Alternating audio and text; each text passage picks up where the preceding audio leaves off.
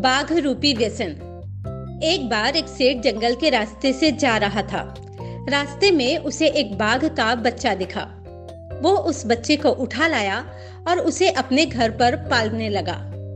उसने बाघ को कभी मांस नहीं खिलाया। एक रोज सेठ सड़क पर गिर पड़ा। उसके घुटने में चोट लगी और उससे रक्त की धार बहने लगी। उसने थोड़ा बहुत उपचार किया और घर पर आ गया।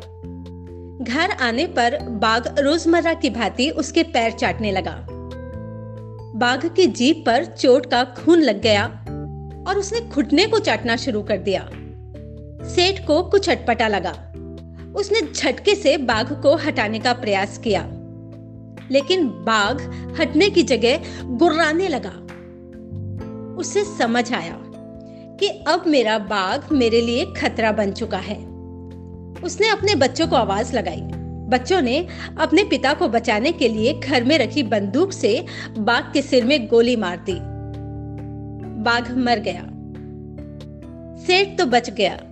लेकिन मैं आपसे केवल इतना ही कहती हूँ कि हमारे शरीर का कोई भी व्यसन जब बाघ की तरह हमारे मन में बैठ जाता है और व्यसन की आदत खून की तरह हमारे शरीर में लग जाती है तो उसे छोड़ना बड़ा मुश्किल होता है।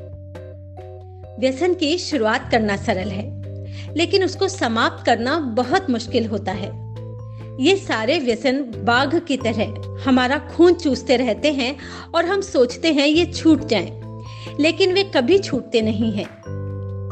सेठ के पुत्रों ने तो उस बाघ को मार करके सेठ को बचा लिया पर हमारे भीतर के इस व्यसन रूपी बाघ को मारने के लिए कोई बाहर से आने वाला नहीं है उसके लिए हमें खुद संकल्पित होना होगा। अपने अवचेतन मन को जागृत करना ही होगा। धन्यवाद।